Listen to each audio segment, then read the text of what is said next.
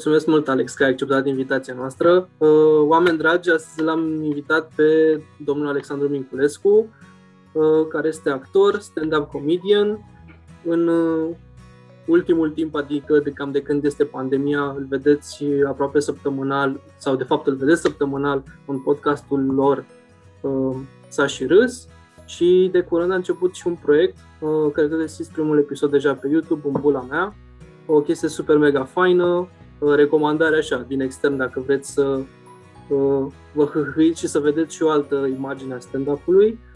Alex, îți mulțumesc tare mult că ai acceptat invitația mea și a noastră podcast cu HR. Um, cu drag. Dacă vrei tu să ne zici câteva lucruri despre tine, pentru că intro ăsta e așa mai subțirel, dar mai mult ca sigur tu poți să ne da. spui mai multe și mult mai că tot e un podcast așa dedicat meseriilor. Asta, uh-huh. asta trebuia să facem, asta face un actor când merge la casting. La orice casting, chit că e de reclamă, chit că e de film, uh, lungmetraj, scurtmetraj sau ceva, trebuie să te prezinți, să înceapă castingul, video, când ești filmat, să înceapă cu tine spunându-ți numele, Alexandru Minculescu, 34 de ani, chestii de genul ăsta, pentru uh-huh. că uh, ăia care se uită la filmare știi, vor să afle tot felul de informații. Unor trebuie să-ți dai și înălțimea și greutatea sau chestii de genul okay. ăsta. Depinde, știi, da. Uh, ca directoarea de casting, cea care, deci, uh, cea care organizează casting, să aibă acolo informații. Ok, ăsta are atâția ani, um, înălțimea asta, că poate nu-ți dai seama din filmare cum arăți ce rol ar putea să joace și tot felul de informații, așa că e o chestie, mă simțeam ca la un casting, știi? O, doamne! Tot așa, eu la un de, la un perete de ăsta alb așa și stai în picioare. Nu și era super ciudat. Nu? Eram, eram student, eram la început, era pentru prima oară când mergeam la castinguri și um, automat aveam emoții, știi? E, e foarte greu. Tu la casting uh, trebuie să fii bun în alea 30 de secunde, 5 minute, depinde cât durează castingul și e posibil să îl ai într-o zi în care n-ai o stare psihică prea bună sau fizică sau ai tot felul de gânduri, ești luat de pe stradă, că exact așa e, de pe stradă intri în clădire, stai pe hol și te bagă în cameră și dai, gata, acum trebuie să plângi, ți-a murit copilul. Wow. și e super greu. Știu că în timp ce făceam prezentarea asta, mereu aveam în gând, mereu aveam în gând um, vorbeam cu mine și încercam să-mi zic, ok, n-ai niciun chef de castingul ăsta, e absolut oribil, nici nu te interesează dacă îl iei, dar hai, încearcă să, încearcă să fii ok ca să, nu știu, să faci o impresie bună. Și exact așa mi se pare. Da. Și pentru cine nu mă cunoaște, numele meu e Alexandru Minculescu, dar în zona asta de stand-up comedy, uh, pe afișe și oamenii mă știu ca Mincu. Adică prietenii îmi zic Mincu și așa cumva a rămas și numele ăsta de stand-up comedian. Uh, fac 34 de ani vara asta și uh, am terminat ASEU, că asta am vorbit un pic mai devreme, cibernetica. Și uh, după aia am schimbat uh, cu totul și m-am dus la UNATC, la Universitatea Națională de Artă Teatrală din, și Cinematografică din București. Și de atunci viața mea s-a schimbat complet, total și într-un mod în care eu speram să se întâmple. Deci am fost și norocos, pot să zic. Nice. Uh, cred că asta e întrebarea asta așa, care pică din cel prima dată. Schimbarea, cum a venit, cum a fost, sau de fapt vrei să faci de la început, poate teatru și ASEO doar a fost așa, un drum lătural. Da, ASEO a venit, uh, nu mi l-am dorit, dar a fost ca atunci când te duci la cumpărături uh-huh. și anumite produse sunt puse pe raftul ăla care e exact la nivelul ochilor. Știi că se plătește da. în hipermarketuri ca să ai produsul la nivelul ăla unde ți-a sărit în ochi biscuitele ăla, l-ai luat, nu mai gândești, nu mai citești nimic despre el, nu știu dacă îți place, îl iei că e acolo, știi? Și cumva, uh, când eram în clasa 12, m-am dus, uh, m-am dus la maica mea să-i zic că vreau să dau la actorie. Și a fost o discuție care cred că s-a terminat sub 15 secunde și mi-a zis, ce vrei să mor de foame? Okay. și eu am zis, da chiar. Dar chiar nu m-am gândit că vreau să mor de foame. Nu, nu vreau. Bine, nu mai dau. Asta a fost toată discuția. Cumva, cumva cred că um, nu cred, sunt convins că nu avem o personalitate formată și nu știam ce îmi doresc cu adevărat. Ceea ce mi se pare foarte greu la 18 ani, să știi ce vrei să faci în viața asta. Cred că și mai ales, mai ales dacă vrei o meserie care e o meserie în domeniul artistic, ai, uh-huh. ai nevoie de talent și har și pe lângă asta e un domeniu care e destul de greu și puțin cunoscut pentru publicul larg. Adică nu prea ai cu cine să te sfătuiești ce trebuie să faci ca să fii actor. Cum ajunge să, nu știu, să-ți placă să mergi la teatru, ajunge să ai talent, că îi faci pe alții să râdă sau poți să reciți o poezie.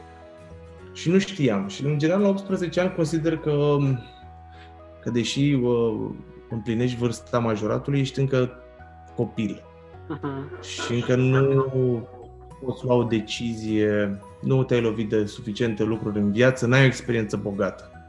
Și cum este sistemul nostru educațional, cred că e un pic um, bombardat cu informație pe care tu trebuie să o, nici măcar să o înțelegi, că nu cred că o înțelegi, o înveți. O înveți așa un fel de motamo pe de rost, ca să poți să treci examenele, să-ți faci acea medie care contează pentru admitere la facultate sau dacă ești mai mic, contează pentru admiterea la liceu. Și în ultimii ani mediile alea sunt deja de ordinul uh, 9, peste 950, 970, uh-huh. am auzit medii de astea. Adică ultima medie de intrare 985, ceea ce mi se pare că pune o presiune asupra ta extraordinară. Tu ești la 15 sutim de perfecțiune, de fapt. Și dacă cineva are media nouă, poate să se considere a fi săracul, nu știu, nepregătit, prost și nouă e o notă foarte bună, dar a ajuns să fie o chestie, un barem, eu nu știu cum fac ăștia delimitarea la mediile astea. Și așa mi se pare și la liceu, ți se dă toată informația, trebuie să știi și biologie, să știi și fizică, să știi și chimie, să faci și uh, română și matematică, bă, tot, și programare, tot, să știi uh-huh. și acum ce vrei să faci. Păi acum vreau să scriu romane. Păi nu, stai că n-avem, nu. Nu te-am, nu te-am pregătit. Asta. Nu, stai două secunde. Păi aș vrea să arunc cu sulița. Stai că n-am, nu ne-am gândit că vrei să fii sportiv. Iartă-ne, nu, chiar... Ia-o tu de la capăt de... și învață singur să fii sportiv, că noi nu suntem gata da. pentru asta. Țin minte că liceul pe care l-am uh, absolvit eu, că Colegiul Național Cantemir Vodă din București, avea un profesor de sport care te învăța, era și profesor de basket. Uh-huh. Și sala de sport avea teren de basket și afară erau tot, tot coșuri de basket. Nu aveai voie să joci altceva. Dacă jucai fotbal, te certa ăsta. Noi mai jucam așa că nu era el atent, dar nu, trebuia să faci doar basket și nu eram toți la 2,05 m, nu eram bun la basket toți, dar nu exista, nu conta. Basket, să faci basket. Și cumva, cred că cred că de asta n-am știut ce vreau să fac. Nu, deci nu că aș da vina pe cineva că nu asta e discuția, că până la urmă trebuie fiecare copil să se sfătuiască uh-huh. cu mhm. familia lui și să, să facă și un efort să citească, să se intereseze, să afle ce vrea să facă și domeniul care ar vrea să profeseze, cum e, ce abilități trebuie să ai. Dar cred că am fost uh, exact cu copilul clasic, tipic, elevul ăla care nu voia să, nu, nu că nu voia, poate nici nu putea să fie cel mai bun, dar nici nu vrea să fie cel mai prost, știi? Și trebuia uh-huh. să fie acolo undeva între, să-și ia mediile, să fie familia fericită, să termine liceu și la revedere, pe mai după aia, știi? Și să fii tu liniștit. Da, exact.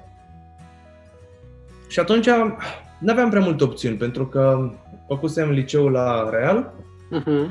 mai mea era medic și am văzut cât de mult s-a chinuit, cât de mult a avut de învățat și cât de prost a fost plătită în primii ani de profesat și taică era inginer. Uh-huh. pe care l-am dat a abandonat tot așa ca să câștige bani din cu totul altceva. Pentru că am zis, bă, dar eu mă duc să dau la medicină și la poli ca să mă chinui să învăț să fiu și prost plătit. Și mi se părea așa o chestie, cât de, adică, să, să, și mi se părea că sunt masochist. Nu Știi? se conectau Deja, lucrurile ca lumea, da.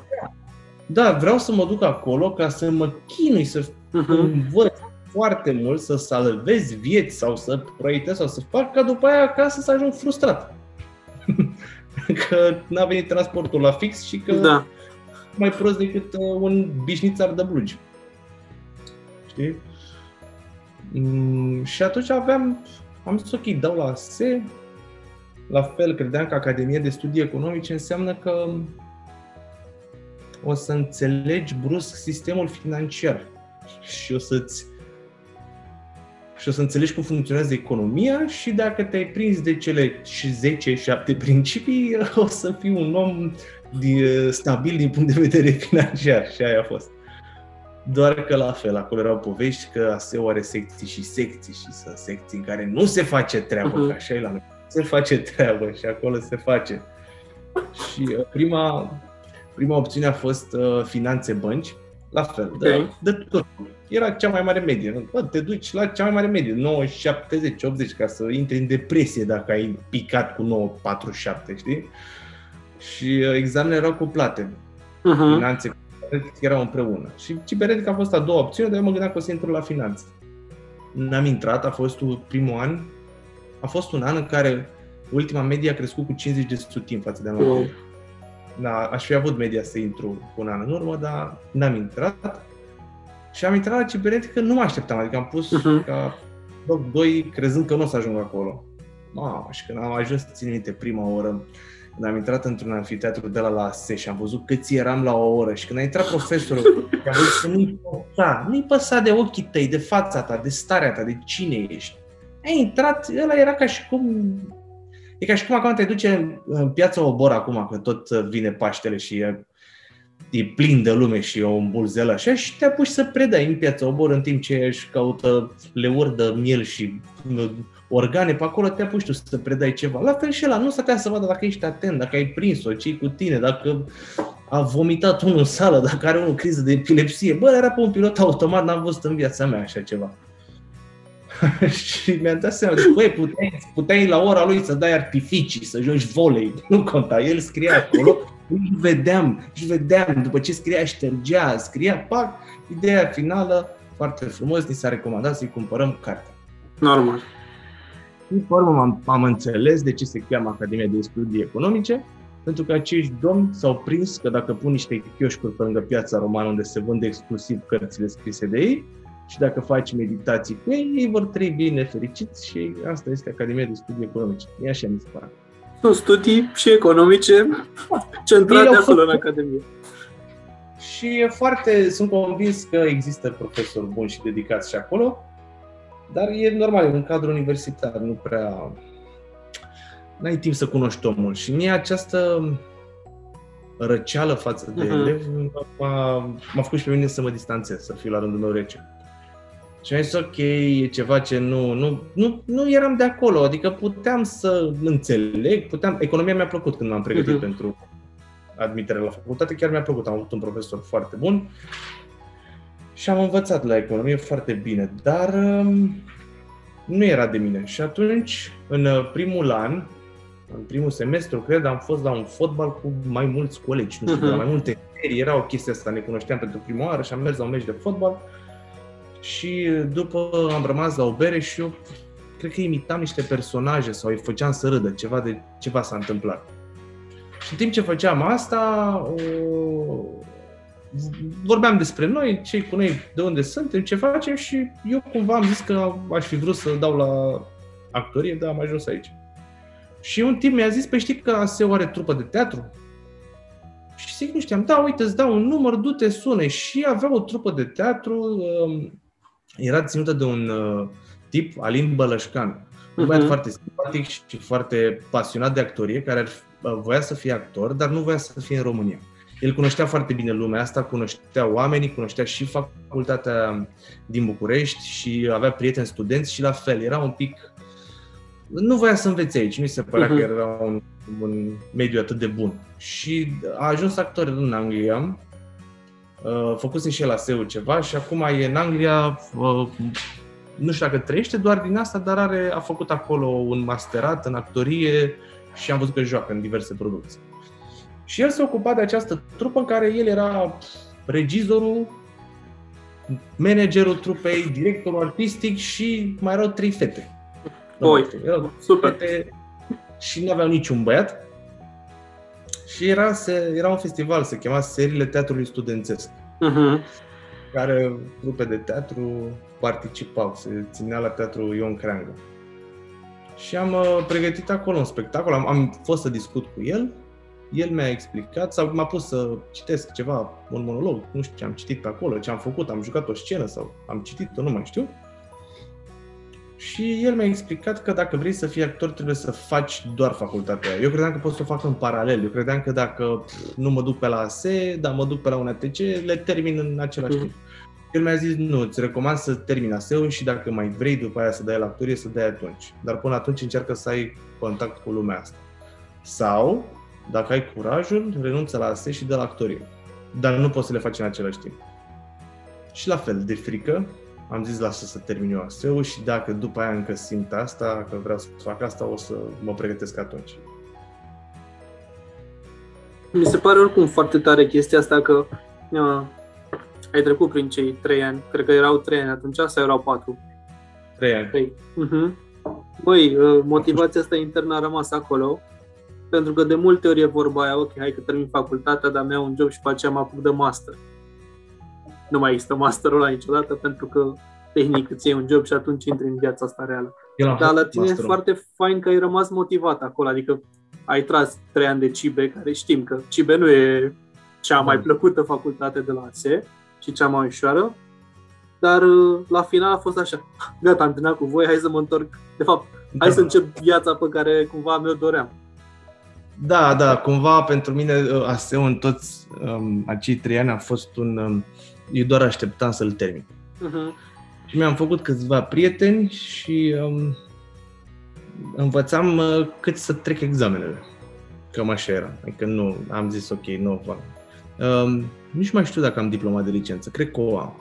Dar nu știu dacă am. Dacă nu o ai și ai vrea să ți-o scoți, să știi că o să te coste foarte mult acum, că e Eu, că te costă că ți-o țin, nu da, taxă. la arhivă acolo și e, nu știu, era o sumă destul de mare la un moment dat, parcă peste 150 de lei pe an. Excelent. A, aia de master, că am făcut și masterul, aia n-am ridicat-o niciodată. Ah, bun, super, minunat. Deci am terminat aia, cred că 2010-11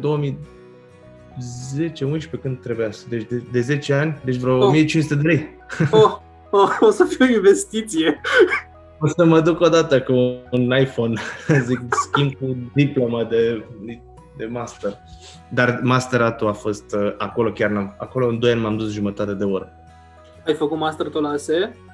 Da, da, da. M-am Ah, înscris ok. că nu știu dacă o să intru la actorie. Nu știu Mhm. dacă o să intru și uh, am intrat la taxă și trebuia să plătești jumătate din taxă ca să-ți păstrezi locul până aflam eu rezultatul final de la un ATC. Dar acolo chiar nu m-am dus degeaba. Tot pe linia de asta de cibe sau te-ai dus la ce, ceva în orice? Uh, marketing, Ah, ok, deci acolo o schimbat de asta. ceva, da, Mhm. Cool. da. Și a venit momentul, mă rog, vara, nu? Vara spre toamnă, în momentul în care te-ai gândit că gata, am terminat cu băieții ăștia, hai să mă apuc de ceva care îmi place. Tu până atunci ai început să deja să te interesezi despre procesul de înscriere și de ce trebuia să faci ca să te duci la un ATC sau a fost așa ceva, un fling de moment și totul pe repede înainte? M-am interesat un pic, dar nu foarte mult. Începusem să merg mai des la teatru. Ok. Și am aflat în uh, perioada respectivă, aveam un coleg de generală, prieten foarte vechi și foarte bun, care a fost coleg cu mine în generală, care a fost coleg cu mine la liceu, dar nu în Mhm. aceeași clasă, care a fost coleg cu mine la cibernetică, că și el ar fi vrut să dea la actorie. Și noi n-am vorbit despre asta, noi fiind Oh. prieten bun, n-am vorbit niciodată despre asta de jenă, de nu știu de ce, Mhm. tot așa. A avut și el aceeași gândire. Și el când mi-a zis că el era șocat că cum de unde până unde voiam eu să dau la actorie, că n-am vorbit, n-am zis nimic, că eu nu înțelegeam de unde voia el. Și eu am zis, bă, să știi că eu o să dau după ce termin ASEU. Și el a zis că ar- el era așa sceptic, a zis, bă, nu cred, ce să mai terminăm ASEU, ne angajăm, la revedere și asta e. Și uh, în anul 3, în primul semestru, m-a sunat să mă întrebe, bă, tu ai, ți-ai găsit profesor să te pregătești pentru actorie, vrei să mai dai? Mhm. Eu zic, da, da, zic, eu dau sigur la actorie, dar n-am, nu m-am interesat de profesor, am zis să trec de prima sesiune și văd eu după aia, găsesc pe cineva. Și el mi-a zis, uh, cumva el spera să zic nu ca să nu renunțe și el. Și atunci a zis, bine, hai că s-ar putea să am pe cineva, hai că întreb, ce. Și avea el un, uh, îi recomandase cineva un actor care făcea și pregătire, ne-am dus să ne vedem cu el, ne-a prezentat și ne-a zis, da, bine, terminați-vă voi semestru 2 și veniți la mine după aia, nu trebuie să ne pregătim, ne credeam că trebuie să ne pregătim 6 luni, un an. Și el era la modul, nu mă, nu, nu, lăsați, terminați să vedeți că mai vreți și facem atunci, două luni înainte. Credeam că e ca la economie, ca în clasa da, 12, exact. anul, să te... Asta era mai relaxat, așa era. Și am avut câteva întâlniri. Uh, mergeam la teatru și știu că am cunoscut-o pe Emilia Popescu și am întrebat-o dacă face pregătire. Uh-huh. Un spectacol. Am fost în uh, spate și am fost în cabine, am oferit niște flori și am întrebat-o dacă face pregătire. Și ea s-a uitat la mine și m-a întrebat, nu știu ce, și ce vrei de la actorie, da. Și s-a uitat și a zis, tu oricum intri pe acolo. Numai dacă te plimbi pe horurile alea și te bagă nu înțelegeam la ce se referă, dacă intru, dacă mă plimb pe horuri. Și exista o vorbă așa, dacă te vedea tânăr și mai înalt și mai nu știu ce, că, mm, că te bagă ăia. Uh-huh. Care e cu dus și întors, are o sămură de adevăr, dar micuț, în sensul că fiind foarte mulți oameni în admitere, profesorii se gândesc și la tipologii. Okay se gândesc un pic că am nevoie de unul înalt ca să joace medicul din alea rusești de care se îndrăgostește nu știu ce fată de 17 uh-huh. ani. Dar am nevoie de unul mic și nu știu cum. Dar nu e o condiție suficientă să fii înalt, știi? E așa zis. Și după când ne-am întâlnit cu actorul ăsta, la fel când ne-a văzut, noi eram amândoi înalți, nu știu ce, zicea, lasă-mă că sunteți drăguți, intrați. Zic, bă, ce trecu toți ăștia, mă, că nu mergem la modele, la manechine, zic, ce naiba. Și venit din ASE, unde era totul, frate, trebuie să fie la linie, adică...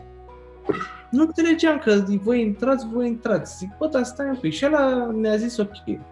Ne-a explicat cum o să fie admiterea, că nu știam nimic. Ne-a explicat și ne-a zis să mergeți acasă, alegeți-vă fiecare o poezie comică și una de dragoste. Uh-huh. Le învățați, bă, da, să le știți ca pe tatăl nostru și veniți și mi le spuneți. Și vedeți, gândiți-vă în timp ce învățați poezia și o citiți, gândiți-vă ce înseamnă pentru voi.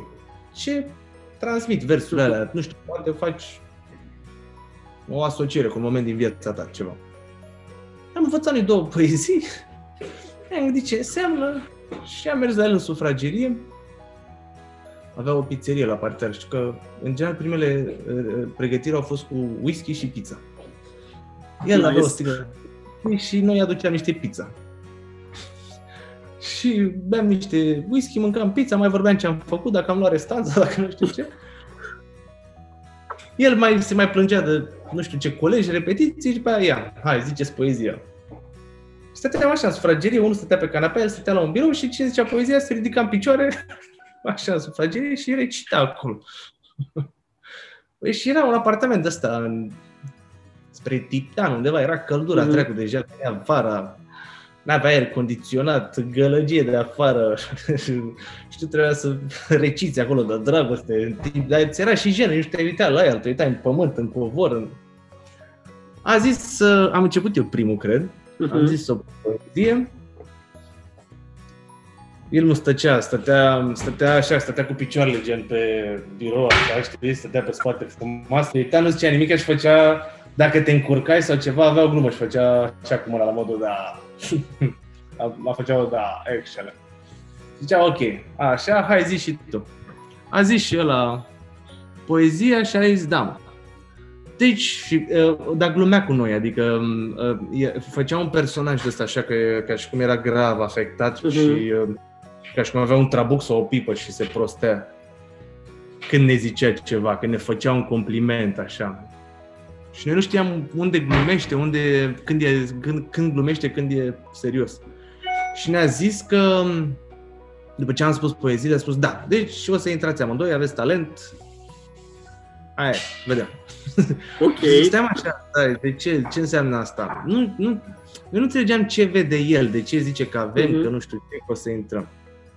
Și am început pregătirea în care am început mai serios să ne alegem mai multe. Ne pregăteam uh, efectiv pentru probe.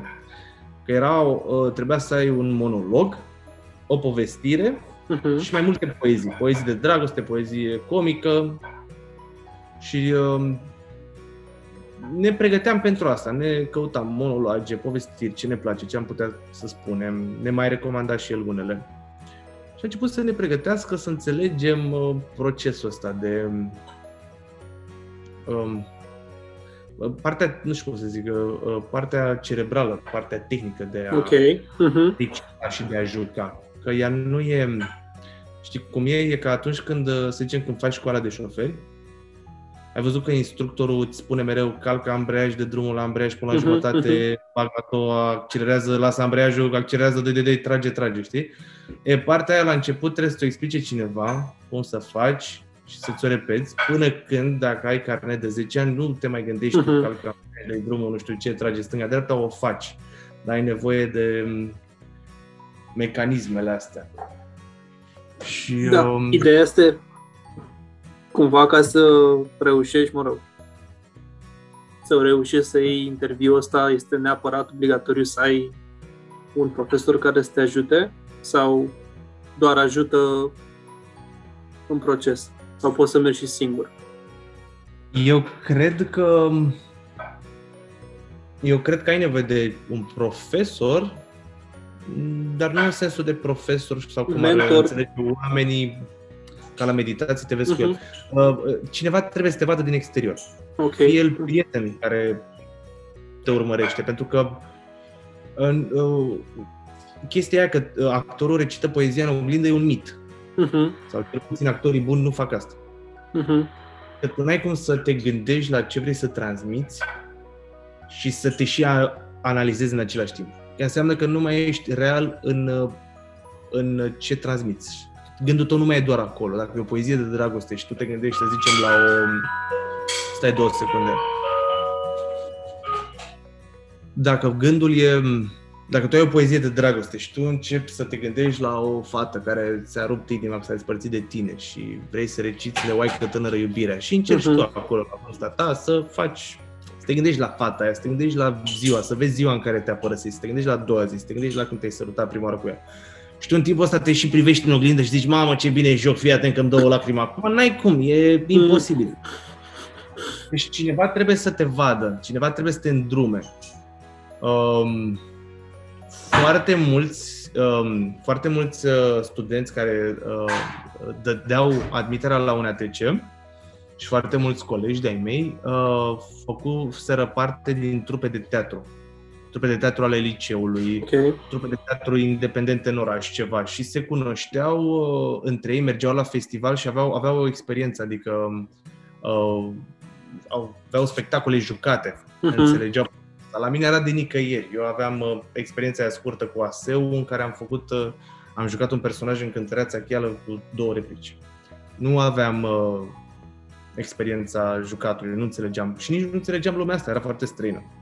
Eu credeam că dacă vrei să fii actor, trebuie să ai talent. Dacă ai talent, o să fii actor.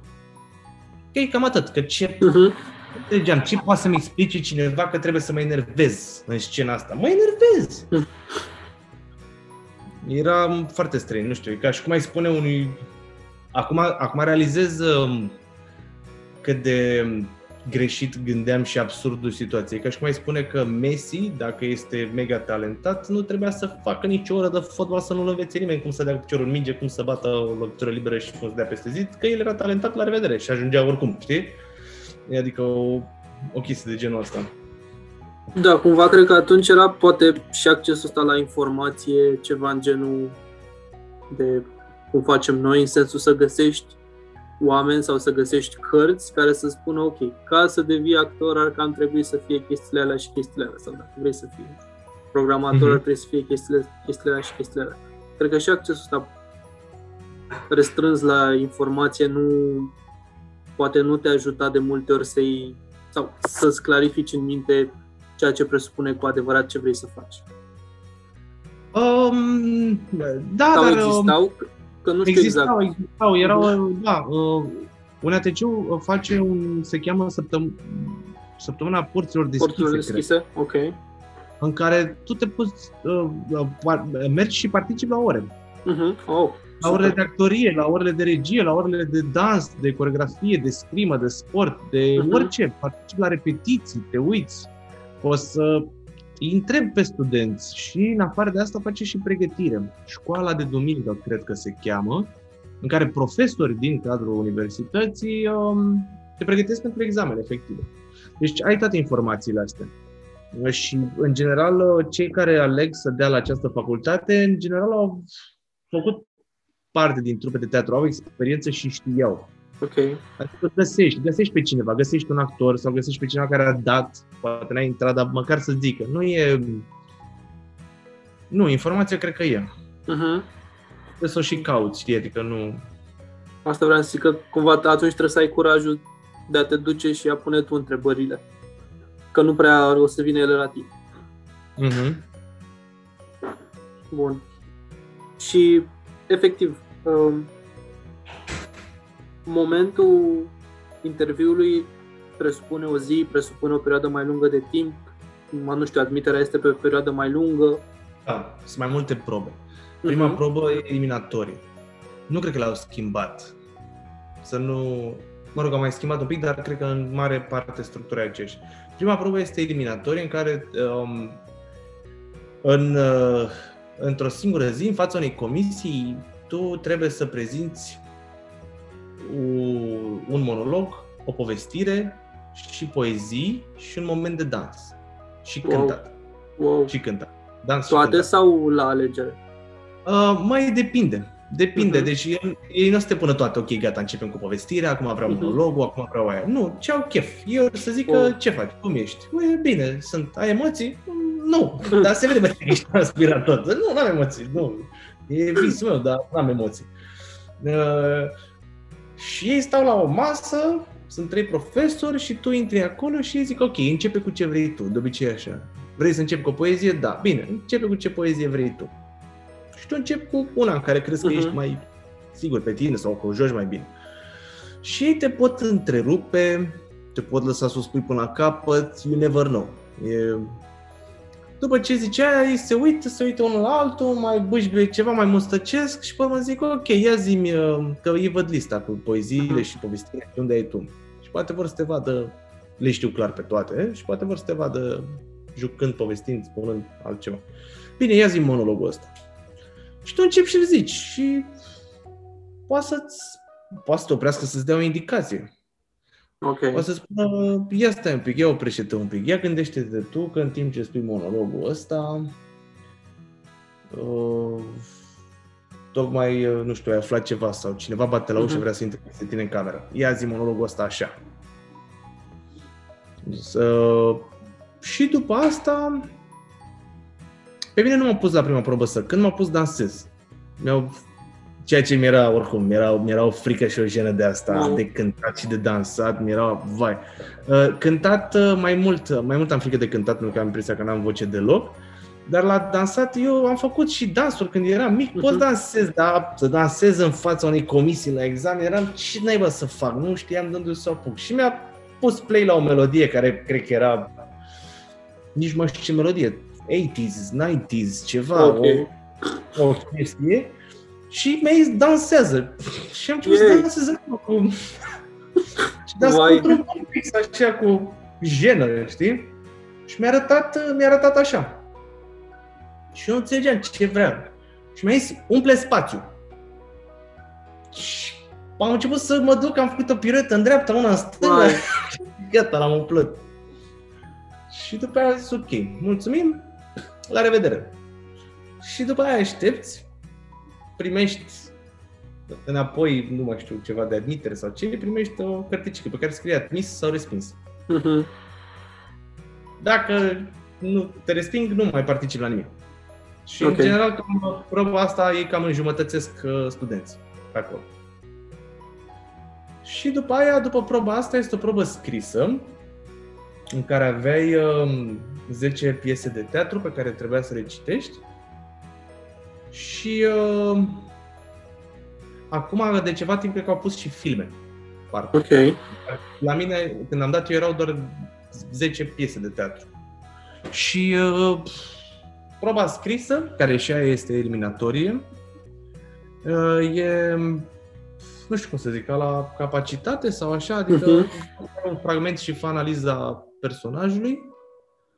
Mamă, de ce deja complicat. Mă rog, prima probă mi se pare infernal. nu e mai complicat decât uh, română clasa 8 la examen. Analiza ce a vrut să zică Sau bacul, la română.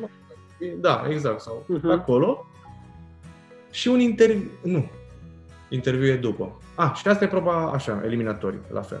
În funcție de asta, în funcție de note, unii trec, alții pică, dar nu mai știu parcă dacă e nota 5, dacă e admis, respins, nu mai În altă zi sau în aceea zi? În altă zi, în altă zi. În altă zi. Dacă treci de asta, ai trei zile sau două zile de ateliere și un interviu cu profesorul care urmează să ia anul, să ia uh-huh. grupa în anul Adică sunt ateliere în ce sens? Te pune să faci tot felul de joculețe, okay. joculețe grup, de echipă, de chestii, de memorie, de reacție, de, um, de uh, faci și mișcare în care te pune să faci un pic de să vadă ce poți tu să faci. Poți să faci roata, poți să dai în cap, poți să dai peste cap, poți să-ți așa, ia cât poți să faci pagatul, ia cum stai drept, cum ai lua o fată, cum nu știu ce. Uh, să saltea. E o, e, o, e o combinație și de sport, și de dans, și de corp, și de jocuri de echipă. Joculețe pe care le vei face în anul întâi după aia la actorie. Sunt uh, de memorie, de atenție distributivă. Sunt foarte faine și mișto.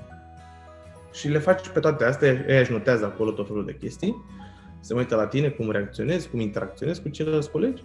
Și după aia te duci la un interviu cu profesorul care urmează să ia uh, tot anul. Că uh, tu la actorie uh, ești sub îndrumarea unui profesor coordonator. Uh-huh. Ăla e, va veni promoția uh, Toma Caragiu. Ok. Dar uh-huh. tu mhm. faci, tu ești împărțit în alte patru grupe cu alți profesori și Toma Caragiu te vezi și cu el din când în când, faci niște ore și te știe, vezi, domne, dar te, de fapt pregătirea și învățarea ți-o dau profesorii de grupă. Și la interviu la profesorul te întreabă, și cu tine câți ani ai? La mine erau întrebări de asta. Dar de ce dai acum? Că știa clar că nu aveam 18 ani. Păi am făcut ASEU. Ai făcut ASEU? Mm, de ce ai făcut ASEU? Păi uite de aia. Mm, așa, dar de unde ești? Dar ce ai făcut? Dar pe m-a întrebat ce zodie sunt. O, o chestie de asta. Ce discuție total așa. Da, e discuție. Eu atunci am, m-am dus mai repede la interviu când ziua aia se căsătoreau părinții mei. Ok. Și trebuia să ajung la colonia civilă și el s-a uitat că el era la litera C și am venit eu de la litera M și am zis că mă duc să, la nu, trebuie să ajung la o nuntă. Ăla, ă, ce nuntă? Păi zic ca părinților. La părinților tăi, la vârsta asta. Nu s-au căsătorit până acum, nu, am trebuie să vorbesc despre ai mei, să le zic, să le zic. Vai de capul meu. Bine, Alexandru, și și-a notat acolo, asta era foarte important, și-a notat că am făcut ASEU la fără taxă. Uh-huh și un singur an la SEL am plătit, că avea media mică. Deci doi ani, uh, pentru că era faza cu, știi că n-ai voie să faci două facultăți la fără da, tax. Da, da, da. Și, uh, și a notat asta, care cred că, mm, cred că, adică sunt convins că pentru ei contează, pentru că tu ești dispus să plătești taxe. Și taxa era destul de mare, în vremea era 6.000 de lei pe an. Wow. Și a fost, a fost un an în care s-a redus de la 120 de mii. De la 12.000 de lei uh-huh. la 6. Deci în, în condiții în care, nu știu, orice altă facultate era 3000 de lei în perioada aia, adică era foarte scumpă facultatea să o faci la taxă. Și erau oricum, erau 4 locuri, 5 locuri la taxă, o chestie de asta. Mamă, nu prea intrau oameni, adică făceau doar la fără taxă că nu-și permiteau. Și el și-a notat pentru că anul ăla a fost un an în care au suplimentat și au intrat cei mai mulți oameni la cu taxă vreo din ultimii uh-huh. ani. De ce erau 3-4 locuri, atunci au fost 15, parcă. Și cred că era la modul, bă, dacă ăsta e dispus să ne dea banii de ce a venit aici, că 2 ani automat îi plătește și dacă o fi și mai ok pe lângă alții, poate îl băgăm pe ăsta. Știi? Uh-huh. Eu zic în cont de asta. Și am fugit de la interviu la colonia civilă al lor mei și după aia am aflat rezultatul. Aba nu, nu, nu, stai, astea nu sunt eliminatorii, astea sunt, te duci. Și după aia am aflat rezultatul, aveam rezultatul de la scris, știam că l-am trecut și urma proba finală. Proba finală, tot așa, iarăși monolog, povestire, poezii, cântat, Încă o dată? Încă o dată, da cu ăștia trecut, care au trecut de primele probe. Wow. Doar că acum e în fața unei săli mari, cu toți profesorii și cu spectatori studenți, la modul ăla. Ok. Da, da. Ok. E o sală, o sală mare, nu știam, eu credeam că e tot o săliță mică, dacă l-am văzut și țin, eu știu sala acum. Uh-huh. Mi se pare o sală foarte mică, dar atunci la trimis s-a părut că sunt în sala mare de la Național și când am auzit că sunt studenți, mi s-a făcut, mamă. Și ai o probă în care acolo primești note. E uh-huh. o probă finală. Deci cumva tot admiterea asta durează o săptămână sau 10 zile. Mamă, deci e un proces întreg. Trebuie să te pregătești. Da. Cred că trebuie să te pregătești și mental foarte bine, că altfel poți să cedezi super repede. Da, da. Da, că, cred că da, dar pe de altă parte, uh, micile reușite până la ultima probă, cred că îți dau și... Un boost așa de încredere. Încredere. Hai că am luat aia, hai că am luat Da. aia, hai că... Ioi. Da. Uh, Cred că asta e cam cea mai dificilă admitere la o universitate dintre care am auzit. Da. Adică nu se compară cu ASEU în niciun caz. da. Uh, Poate se compară puțin cu medicina, dar și acolo cred că e doar un examen scris la un moment dat sau e examenul foarte greu. Dar aici Mhm. e stresul, ok, cu cât Știi, mergi mai da. mult, cu atât e, ok, hai că pot, dar în același timp, frate, trebuie să mai fac și aia, și aia, și aia, și aia. Și aia. Super Aici complicat. stresul e că tu de fapt nu înțelegi uh, uh, și dacă ai înțelege, adică atunci uh, tipul ăsta care mă pregătea mi-a zis, băi, fii atent, nu te du acolo cu frică și cu jenă, Mhm. că ei nu caută actori, că actori dacă ar căuta, iar lua pe aia care au terminat și sunt actori. Și tu nu ești ca ei, n-ai cum, n-are cum să vină un student să fie actor. Mhm. Deci tu nu trebuie să te duci acolo fără greșeală și cât de bine reciți și ce talent fenomenal ești tu. Că ei caută să te șlefuiască, să te învețe meserie. Ba chiar aveau lucrul ăsta, dacă venea unul care se vedea că era prea pregătit și stătuse mulți ani într-o trupă de teatru și avea niște deprinsese așa niște um, manierisme și chestii Mhm. și credea că tot nu le convenea, pentru că era foarte greu să ștergi și să-l faci să scape de ce l-a învățat cine știe unde, în ce trupă, un actor de ăsta bătrân, un om pasionat de teatru care poate se ocupa de o t- trupă în Piatra Neamț și l-a învățat Mhm. pe ăla să joace. Eu fi zis că e un talent nemai văzut în orașul ăla și ăla vine plin de el să zică nu voiau asta, știi? Că erau foarte, erau mulți așa. Erau toți. Eu m-am, eu m-am, m-am speriat rău de tot la ultima probă. Când am intrat acolo, mamă, erau toți la costume, cu chitara, acordau chitara, cântau, în pantofi de dans, de chestii, făceau șpagatul. Eu veneam cu ochelari, cu, veneam de la ASE, zic, mamă, mă mănâncă ăștia pe pâine, frate. Erau pe instrumente, pe astea, zic eu, ce trebuie, eu zic să o poezie acolo, erau toți, Dacă vrei, Era- spune o linie de cod de la programare, dar mai mult, da, wow. M-au intimidat și ăsta mi-a zis, bă, nu e așa.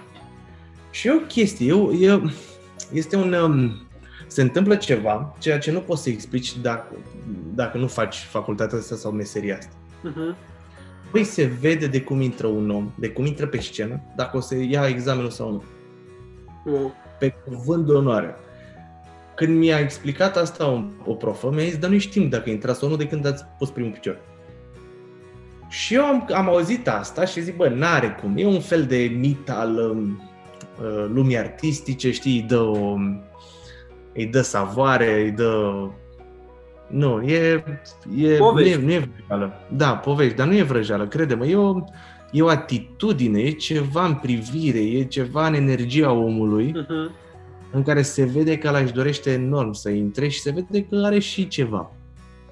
E ca atunci cum, uh, știi cum cred că ar fi, um, eu nu știu, tu poate fiind din zona asta de uh, corporație sau joburi, că am vorbit la început de traineri. Mhm.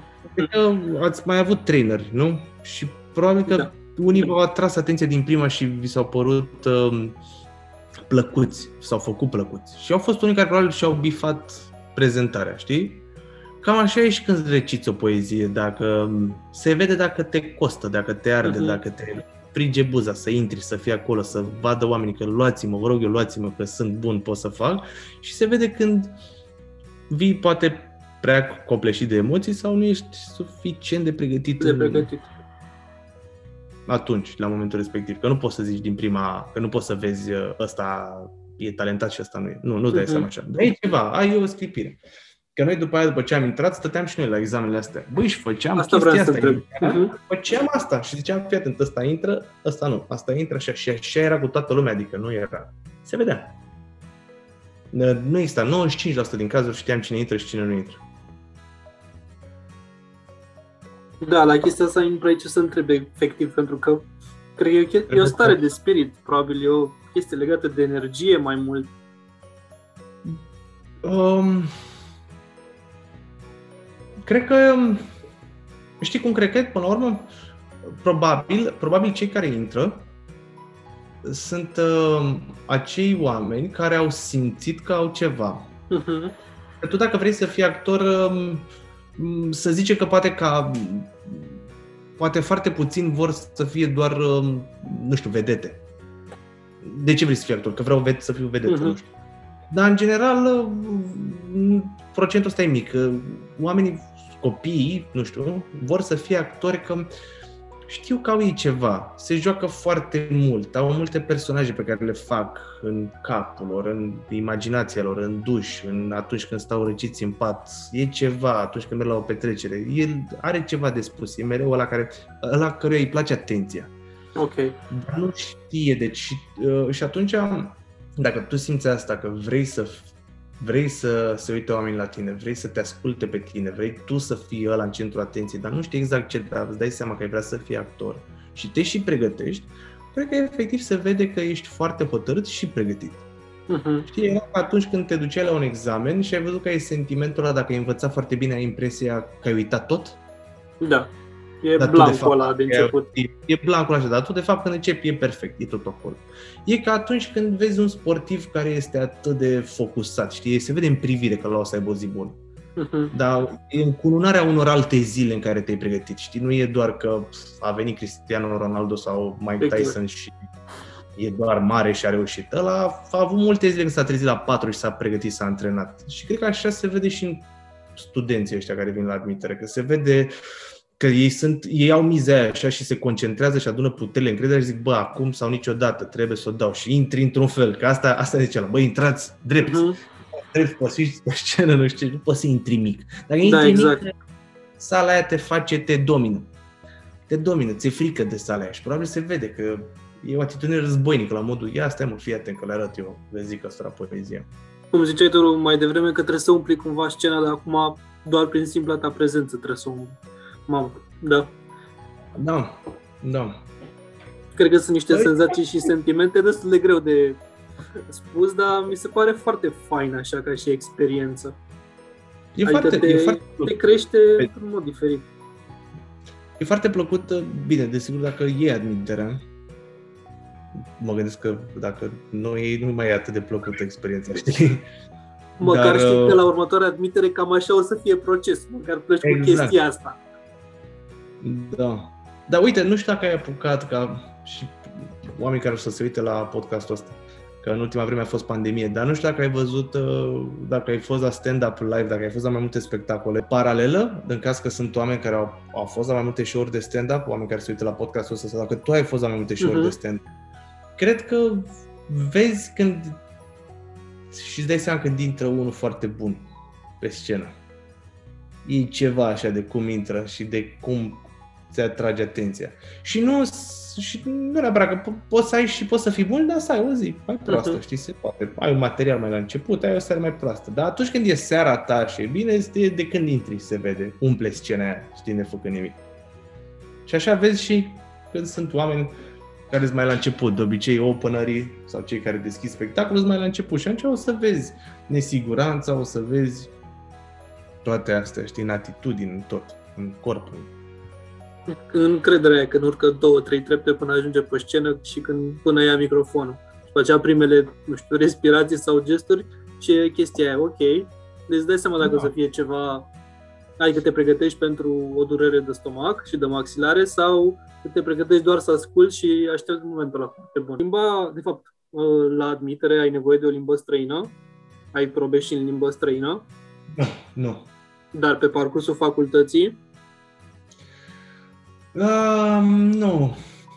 Nu, nu se, fa- nu se face nimic. În, uh, stai să-mi aduc aminte. Parcă era ceva, dar nu ceva serios. Uh-huh.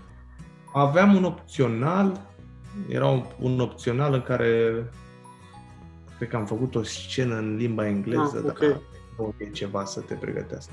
Nu, uh, asta e partea frumoasă a admiterii, dar sincer facultatea asta are și multe minusuri. Mhm. Uh, mă rog, ca mai tot până la urmă în viață sau poate în sistemul nostru educațional. E... Pe vremuri la facultatea asta, dacă intrai, te învățau să conduci mașină, dădeai de carnet dacă nu aveai carnet Wow, și ai carnetul. Uh, Te învățau să călărești, mamă. aveai lecții de echitație și învățai să călărești, se făceau filmele alea cu Mhm. istorice, care trebuia să fii pe cal și nu putea să, nu puteai să joci altfel. Um, aveau bazin de not, făceai not, sărituri în apă, chestii, făceai um, cascadorii, era mult mai... Um, te învățau mult mai multe lucruri. Acum, spre exemplu, că am vorbit mai devreme de o frică a mea de a cânta. Uh, mie asta mi se pare unul dintre cele mai triste lucruri, că nu te învață. Adică există ore de canto, Mhm. cel puțin când am făcut, eu aveam ore de canto, dar aveam ore de canto cu o doamnă profesor care nu, nu știa să predea, nici nu cred că mai era în deplinătatea facultăților mentale și uh, era o bășcălie ora aia și era, e, e, mie, eu am regretat foarte mult asta. Pentru că e important ca actor să cânți. Nu trebuie să fie o voce extraordinară, dar orice om Mhm. spune că orice om uh, poate fi educat în a cânta. Așa, cât să faci față în caz că ai un rol în care trebuie să cânti un pic. Cum fac ăștia afară, nu știu dacă ai fost, uh, eu am văzut câteva spectacole în uh, Marea Britanie, bă, nu există. Acolo orice actor cântă și dansează. Indiferent. Indiferent. Și nu că dansează, adică se mișcă ca lumea și nu, nu că sunt fit, sunt atleți. Mhm. Nu, sunt ponderal, dar au condiție fizică, dansează, fac șpagatul și cântă cântă. Unii se vede că au voce și sunt, uh, uh, știi, înzestrați de la natură și alții se vede că au învățat, pentru că te poți învăța. Te poți educa să cânti, să fii acolo, să nu falsezi, să fii. Și în România nu se face asta absolut deloc. Acum e posibil să se fi schimbat, e posibil să devenit o profesoară mai tânără. Nu știu ce să zic. Dar uh, ceva legat de musical-uri faceți? Mă rog, asta e o întrebare așa că cumva N-am mi-e făcut. place partea asta de musical. Eu cumva simt că Păi nu, România fac, încă nu e atât de fac. dezvoltată. Da, nu e dezvoltată, dar uh,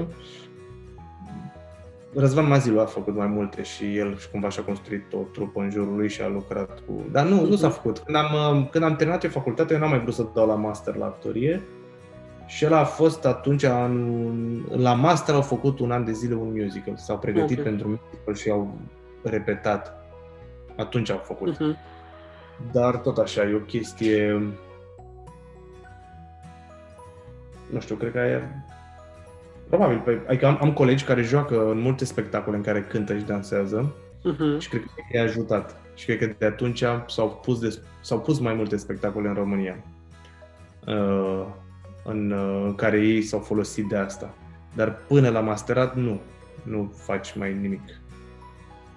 Tehnic, da, ai două abilități la care renunți relativ repede și atunci...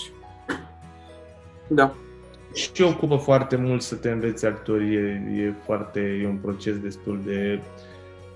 E lung și greoi pentru că tu trebuie cumva să găsești un echilibru între o grupă de Mhm. Studenți, în care unii o prind mai greu, unii nu o prind niciodată și unii o prind prea repede. Și ce rol îi dai și cum faci și cum îl înveți pe ăla e destul de greu, cred. E așa ca un fel de muncă de management ca să-ți dai seama cine e bun da, unde. da. Da, adică la munca asta mă referam că Mhm. cred că e greu de a avea, de a ști cum să-i managerezi situația și cum să le predai tuturor și să faci și pe ăla mai greu de cap să înțeleagă sau mai puțin talentat Mhm. sau mai puțin interesat și să-l potolești și pe ăla care o prinde prea repede și simte că a prins-o prea repede. E, e o, până la urmă e și, nu, nu, e o, con- nu e o condiție suficientă să fii un actor bun Mhm. și un profesor bun. Nu are nicio legătură, știi? Și acolo erau și profesori buni și profesori mai puțin buni. Contează poate și ce noroc ai. Să Contează prinzi poate foarte o... Da. Contează foarte mult. Eu am avut uh, de aia, eu cumva nu știu, mă consider așa un om foarte norocos în viață. Am și am muncit ca să, că știi că ține, trebuie să-ți faci și norocul, dar parcă am avut așa noroc de întâmplări și de oameni și să intru la facultate și am uh-huh. avut un profesor care era foarte tânăr, eram a doua generație a lui, deci era asistent și era pentru a doua în viață când lucra cu studenți și trebuia să înveți. Îl cheamă Vlad Logigani, un actor foarte bun, chiar uh, vă recomand să-l urmăriți. Uh, și știa, știa comedia, o, înțelegea comedia foarte uh-huh. bine. Foarte, foarte bine. Și a învățat comedie și a făcut ore separat cu câțiva dintre noi uh. în timpul liber. Adică nu în timpul facultății, ne-a selectat câțiva din grupă și am avut uh, o vară întreagă, de luni până luni, stăteam uh-huh. într-o clasă și ne învăța lucruri. Nu venea în fiecare zi el neapărat, dar noi stăteam și repetam ce ne zicea el. Și el făcuse un atelier în Germania cu David Esrig, un atelier despre clov, arta clovnului în actorie, nu clovnul de circul Sunt niște principii, cum la Stan și Bran e clovnul alb și clovnul August Prostu se cheamă. Adică este clovnul alb, e un clovn care e șeful, uh-huh. care trebuie să explicații, care trebuie să zică adun pianul ăla de acolo aici și August Prostu, ăla care strică tot. Când vine cu pianul până la duce ce țândăr și nu înțelege cu ce a greșit. Și de, tu de-aia râzi, că tu vezi că ăla îl ceartă pe ăla și ăla se face că n-a priceput, nu știe ce s-a întâmplat. Sunt multe... Ceea ce pare destul de complicat să-și execuții. Da. Și a stat o vară întreagă cu noi și ne-a învățat. E... Și am avut noroc de acest profesor că și-a luat din timpul lui liber și ne-a învățat pe noi pe de altă parte, era foarte tânăr și nu avea încă, nu știa cum să fie profesor și să... Uh-huh. Adică e un echilibru. Mai avea nevoie dar... de experiența aia de stat la catedră și de da. manageriat noi studenți. Da, da, da. Dar păi avea, avea suflul ăsta nou. Exact, exact. Cool. Când a fost momentul în care ai făcut trecerea asta, să spunem, să te concentrezi mai mult pe stand-up față de teatru? Asta a venit um, în 2014, când um, uh, început să jucam de niște ani în teatru independent. Uh-huh. Era, cred că primul sau al doilea teatru independent din București. Cred că a fost, nu mai știu dacă a fost după Godot sau înainte, oricum în zona aia. Era uh-huh. foarte la în care făceam noi spectacole într-o căsuță închiriată, adică nu era o sală clasică de teatru. Uh-huh. Făceam spectacole cu happening. De când veneai, intrai într-un bar și acolo erau niște actori care făceau pe ospătari sau pe așa și uh. începeau un monolog. După ce te servea la masă cu ce vrei tu să bei, începea un monolog și făcea o criză de nervi și tu credeai prima oară că eu chelnerița care a început să facă așa, dar de fapt era o actriță care după aia te ducea într-o sală de teatru sus și deci era o experiență, da. De, de, de când intrai era o experiență. Da, da, așa încercam să facem spectacolele, să ne folosim de tot, era foarte, majoritatea erau interactive. Uh-huh. Și ne foloseam de clădire, aveam actori, aveam colegi care jucau atârnați de clădire în, ca alpiniști uh-huh. utilitari și tot felul de chestii. Jucam, era un liceu vis-a-vis, între niște scene mă schimbam repede, fugeam în liceu, urcam în liceu și mă vedeai uh, în clasa din liceu, jucând la geam și tu wow. vedeai din sala da, era, era foarte tare. Mamă. Făcea mult. Tare. Și asta în culise se cheamă teatru, există uh-huh. și acum. A avut o perioadă de întrerupere, dar acum și-au reînceput activitatea. Și uh, jucam acolo și asta a fost, uh, a fost un avantaj enorm pentru mine, pentru că acolo mi-am făcut practica. Uh-huh. Era pentru prima oară când uh, jucai în fața unor oameni, plătitori de bilet, care nu te știau. Uh-huh. Și se schimbă treaba. În facultate, când îți ieșea, în facultate o iei gradat, adică la început uh, faci joculețe în primul an până când ajungi să faci o scenă scurtă, ca să înțelegi cum e să joci relația între două personaje atâta. Nu intri într-o piesă de 7-8 uh-huh. și mhm. ții cont de relație cu, cu și încă cineva, două, trei personaje maxim. După ce ai făcut o scenă și ai înțeles și te-am învățat bazele actoriei, începi să faci uh, părți mai mari, poate până la un act, până ajungi ca abia în anul 3 să faci o piesă întreagă, să o transformi într-un spectacol. Se ia treptat. Și se mai fac regii, se cheamă. Studenții de la regie vin și te cheamă să joci și în examenele lor. Și acolo uh-huh. ai mhm. șansa să joci mai repede într-un spectacol întreg, știi? Din anul 2 sau așa. Dar acolo publicul, în general, sunt colegi, părinți, profesori, îți mai chem tu familia și mai vin câțiva oameni de afară, uite, copii care vor să dea la facultate, ei știu de spectacolele astea și vin și se uită, că poți să Vin să învețe. Uh-huh. Da, dacă și tu acum, dacă vrei, poți să te duci fără bilet, poți să te uiți acolo, te duci la facultate, vezi la vizier când sunt spectacole și te duci în sala aia să vezi spectacole cu studenți. Și poți să vezi spectacole foarte mișto. Cool. Și, uh, dar acolo publicul totuși te știe și altă energie, uh-huh. alt murmur. Când colegii îl știau pe Mincu și mama a făcut Mincu nu știu ce, a zis, ha, hai să râdem, hai să nu știu ce.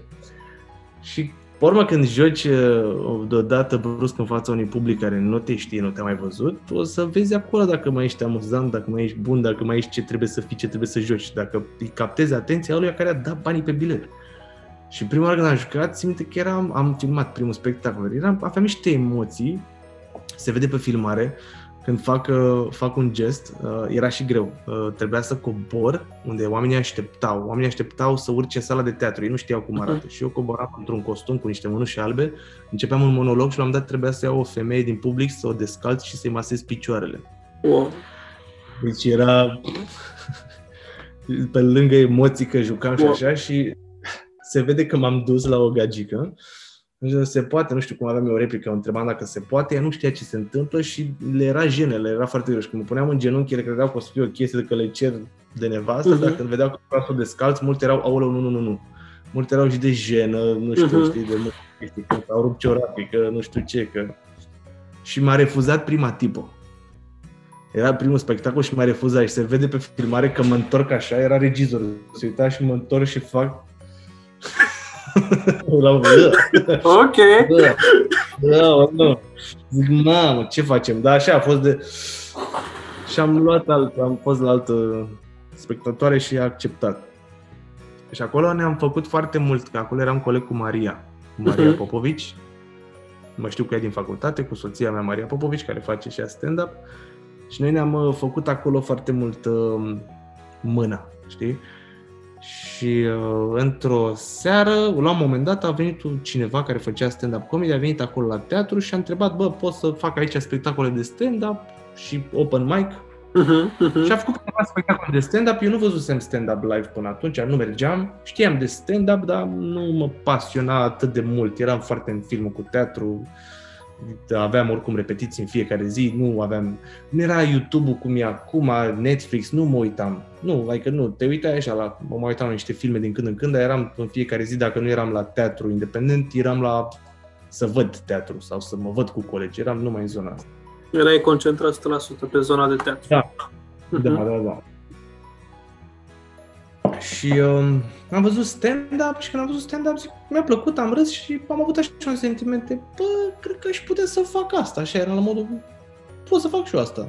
Uh-huh. Nu știam cum se face, dar mă gândeam, zic, e un monolog comic, mi-am zis. Eu zic, hm, scrisul cred că e mai greu, dar îl fac. Și am fost forțat într-un an de Revelion, că organizam Revelioane, uh, în noaptea de Revelion puteai să vii la teatru și aveai un pachet de ăsta cu uh, mâncare, băutură, oliu chenit și un spectacol de teatru în noaptea de Revelion. Uh-huh. Eu, era un program întreg în care aveam pe lângă spectacolul de teatru momente de muzică live, uh, concurs de bancuri uh, și eu eram prezentatorul Revelionului, eu cu un prieten. Și aveam un program făcut cu regizorul teatrului în care, nu știu, la 9 și 5 primirea invitațiilor, la 9 jumate o jumătate de oră de muzică live rusească, la uh-huh. nu știu ce, știi, program de ăsta. Și într-un program ăsta făcut, trebuia să țină până la 1 dimineața, se umpleau golurile cu un concurs de bancuri, cu dans nu știu de care, cu chestii. Și erau 10 minute de umplut și regizorul, regizorul ăsta, Cristian Bajor, a venit la mine și mi-a zis vrei să faci stand-up în astea 10 minute când avem ce să facem? Wow. Și eu zic, bă, dar ai făcut, zic, n-am mai făcut stand-up, nu știu. Da, mă, ce e așa greu? Scrie niște glume, știi? da, zic, bine, eu am zis, bine, na, nu mi-am pus, zic, da, așa, 10 minute scrie niște glume. Și nu făceam, nu aveam o sală ca la un club de comedie. Era un uh-huh. program umplut pe jos, pe un hol, unde eram două încăperi stânga, dar nici mă vedea oameni. Era oribil. Absolut oribil să faci stand-up acolo. Și mi-am scris niște glume și am făcut stand-up așa, dar nu m-am gândit că ce îmi place, că au râs câțiva, alții nu mă băgau în seamă și aia a fost. Știi că nu era, eu făceam pe un hol, era un hol și două încăperi stânga de dar nu vedeau bine toți. Acolo doar așteptau wow. până urca un de teatru, acolo doar se bea și se mânca și se asta. Dar nu era scenă, scenă uh-huh. făcută sau ceva, era lumina tiesă peste tot. Și țin minte că aia a fost o primă glumă scrisă, mă rog, primă glumă. O, ceva scris, era, cred că anul era, nu mai știu ce an, Revelionul, deci m-am apucat în 2012, ceva, 2013. Și cred că la Vocea României în finală, din finaliști, doi sau trei aveau nume de străini sau și erau, erau străini. Uh-huh.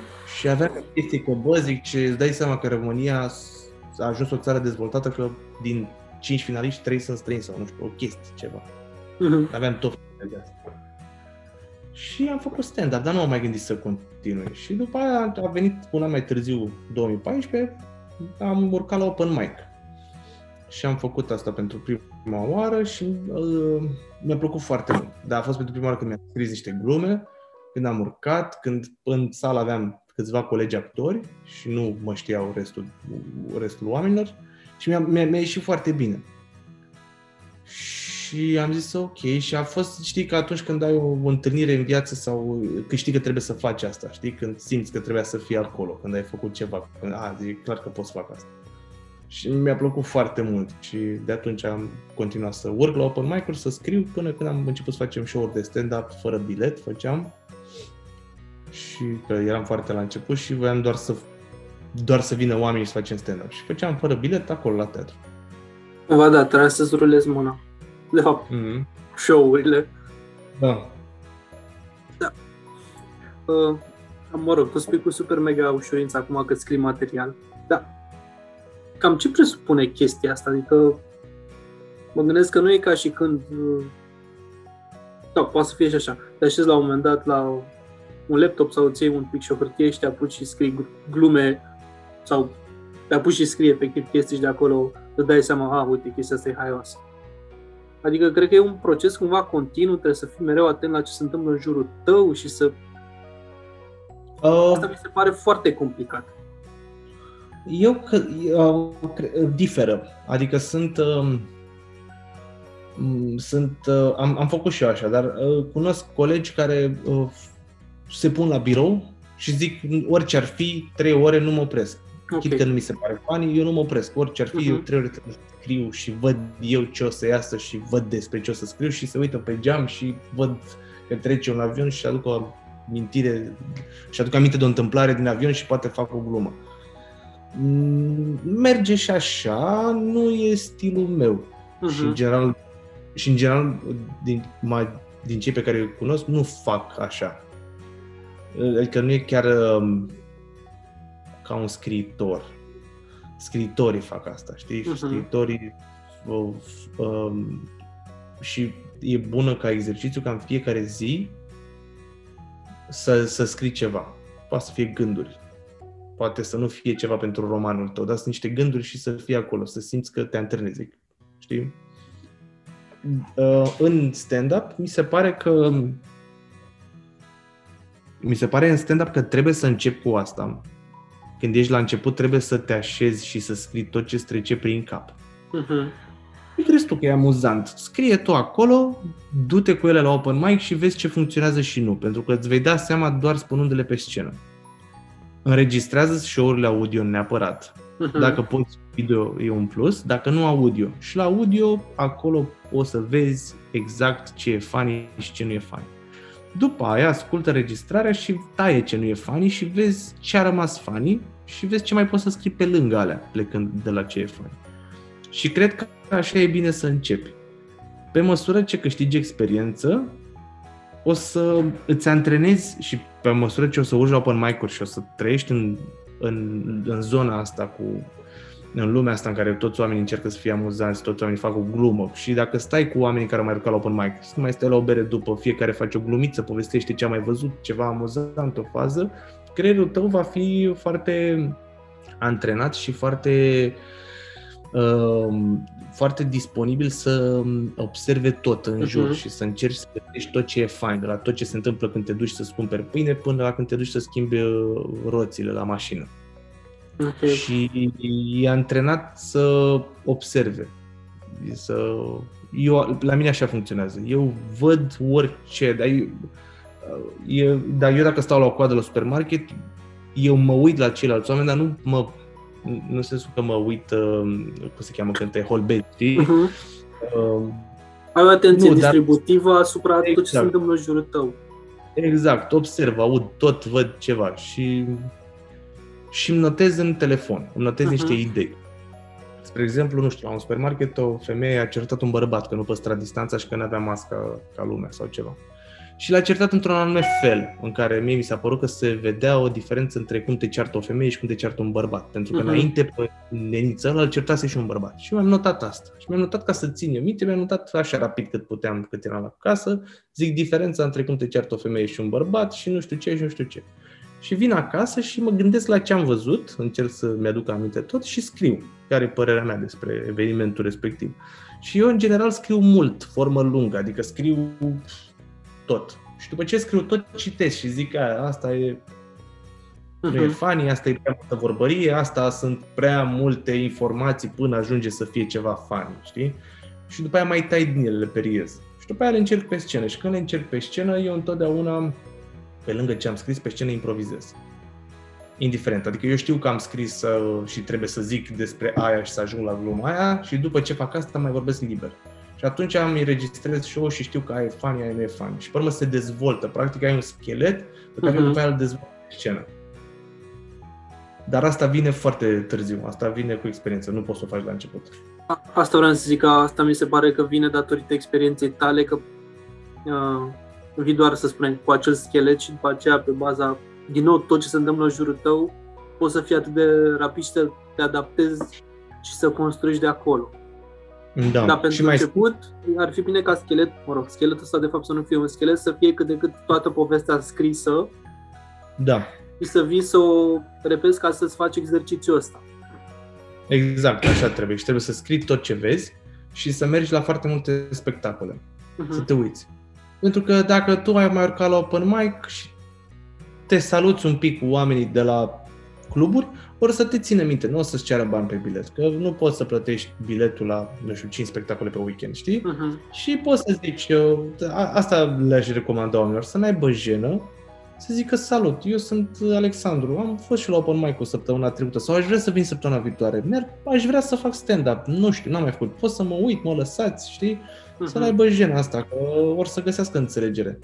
Și nu o să fie judecați, adică să nu fie... Că îmi, îmi închipui că eu un, să ieși la un spectacol, să plătești și biletul, să-ți mai ieși și o bere, să stai pe acolo, nu poți să faci față la, da. nu știu, 5-6 spectacole pe weekend, tu fiind poate la început student sau neavând banii tăi, știi?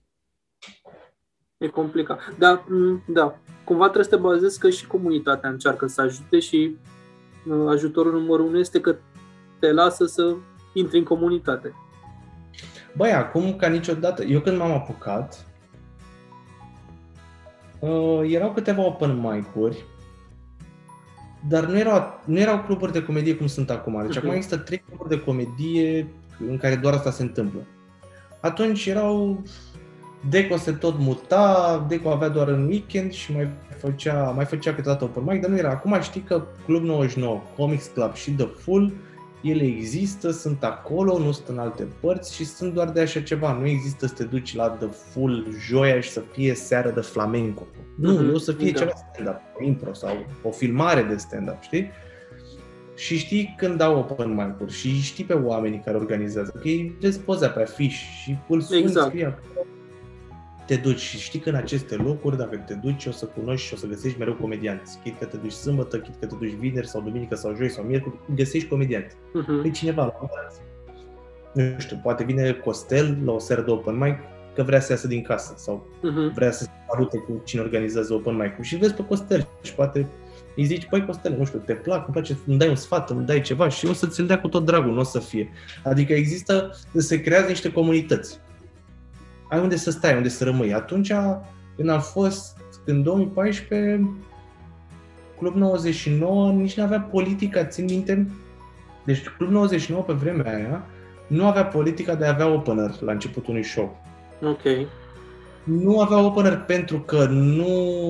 Erau câțiva care făceau open mic, dar nu voiau, le era frică să nu le strice show uh-huh. și să nu pese prea mult. Pe vremea aveau două spectacole, vinerea, trei sâmbătă și dacă puneai și opener și începea greu și așa, preferau să intre unul din ei, să ia de jos, neîncălzit, să-i ducă bine, știau că își fac treaba și s-a terminat show, am plecat acasă. Primul concurs de open mic făcut concurs organizat de uh, Cupa 99 se chema. Se uh-huh. face și în fiecare an, doar că na, anul trecut a fost pandemie. Am, mă rog, și acum e.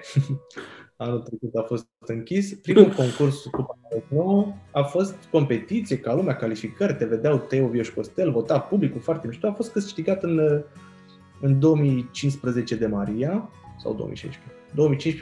2015-2016 de Maria și ediția a doua a fost câștigată de mine. Și ediția a treia a fost câștigată de Mirica, Sergiu Mirica și a patra de Drăgea. Și toți oamenii ăștia care am câștigat cu 99, toți facem stand-up și... Ați, ați rămas în industrie, cumva a fost, a fost un semn de încredere pentru voi și sunteți în industrie și sunteți acolo super implicați. Da. Da. Oricum, acum ideea este, cum spuneai și tu, ai la dispoziție trei cluburi, cel puțin dacă ești în București sau dacă ți-e cumva ușor să ajungi în București, poți să-ți programezi aproape 3, da, puteai să-ți programezi înainte 3 seri de open mic pe săptămână în care să vii să testezi, ceea ce înseamnă să... enorm de mult. Da. O să fie, eu zic că din, um, hai să nu zic mai, dar 1 iunie, adică în caz că sunt oameni care se uită la podcastul care vor să vină, de la 1 iunie sunt aproape sigur că o să se facă aceste, cel puțin două open mic-uri, uh-huh. să se facă pe trase. Și uh, au început să fie open mic-uri și în Iași. Super. Uh, în Iași, în Brașov, în Timișoara și în Cluj. Cool. Și dacă e cineva care nu găsește informație despre aceste open mic-uri și din Timișoara, Brașov, Cluj sau Iași, să-mi scrie pe Instagram, că pe Facebook nu prea mai stau, să-mi scrie pe Instagram și o să îi pun în legătură cu oamenii care organizează uh-huh. open mic-urile. Dar cred că dacă cauți un pic mai mult pe Google sau pe Facebook sau pe Insta, o să găsești. Sau poate doar vor să intre în vorbă cu tine, că și asta e. Da. da, sau de București. Aș vrea să fac, aș vrea să fac niște mă rog, știi cum, uneori nu-mi place să vorbesc ca să nu jinx it, știi? Uh-huh. Când uh, ai, ca o superstiție, da. dar nu cred că e cazul.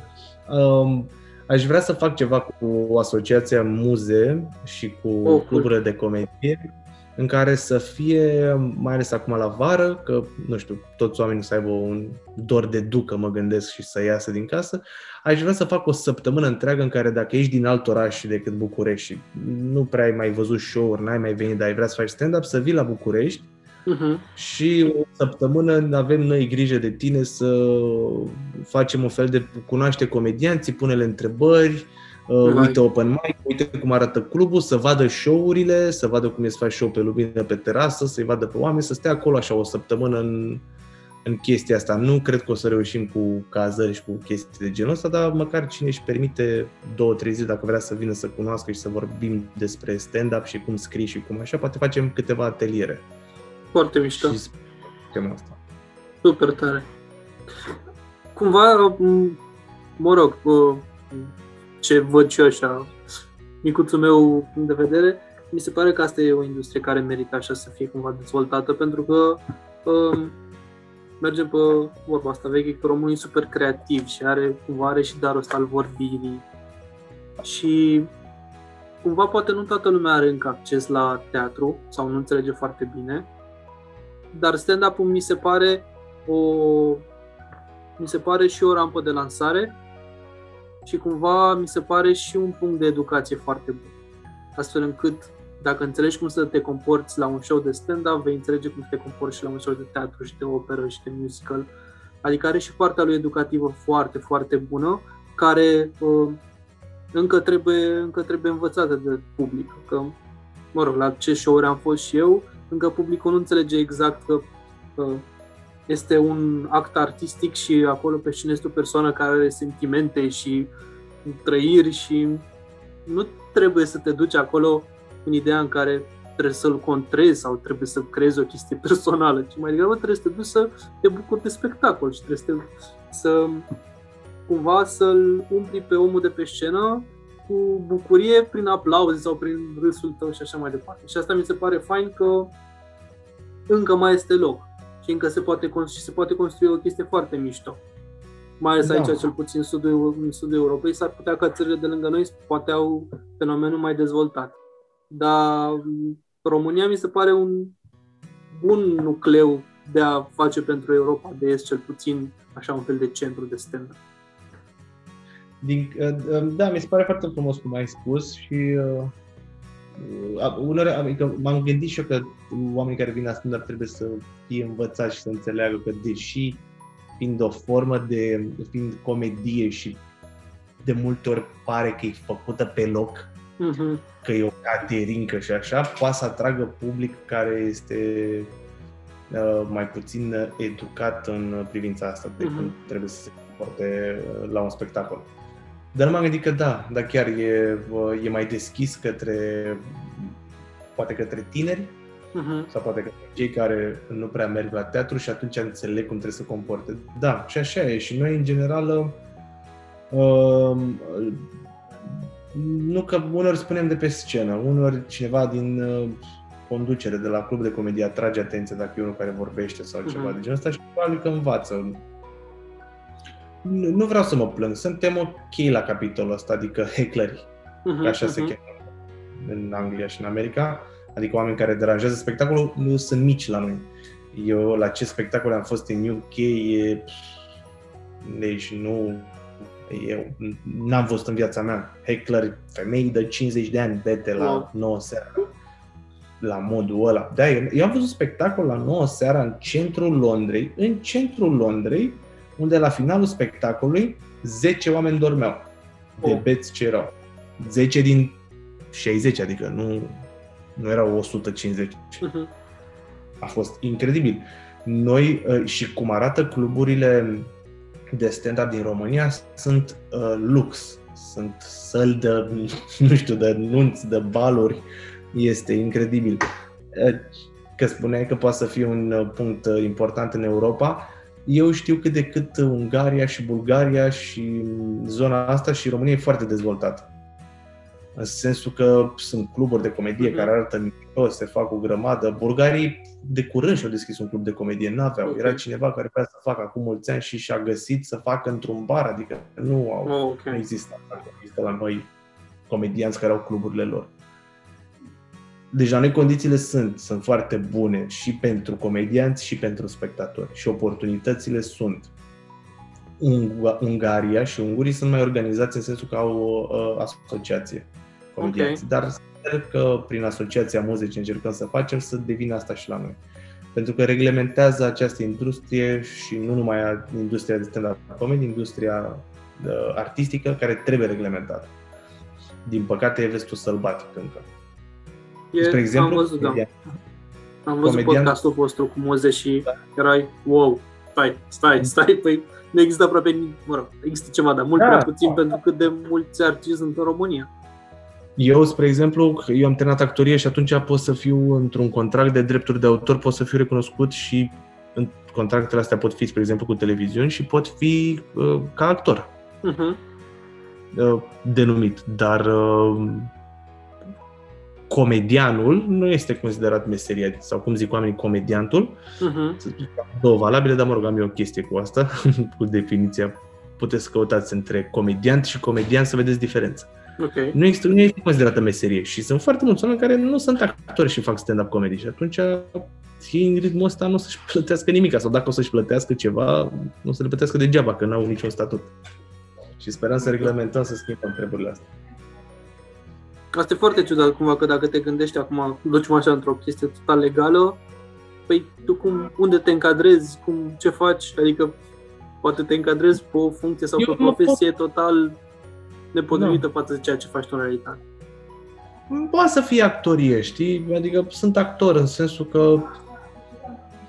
uh, actor, uh, actor că fac eu comedie uh-huh. pentru că așa m-a purtat viața și m-am pregătit mai mult în zona asta, dar pot să joc și în drame, doar că nu ești luat în drame, știi, ca și cum... Da, da. Nu știu, nici eu nu mă să, să o chem pe Maya Morgenstern să facă un roast, nu mă gândesc la ea, uh-huh. mă gândesc la altcineva, știi? E absolut normal, dar sunt actor, că joc și în reclame, că joc într-un scurmetraj, că până la urmă pe scenă mă folosesc de asta. Alții sunt, nu știu, freelancer sau nu știu dacă exact, l-au făcut da. asta, nu știu cum se cheamă. Să faci persoană fizică autorizată și prestezi așa activitate. Da.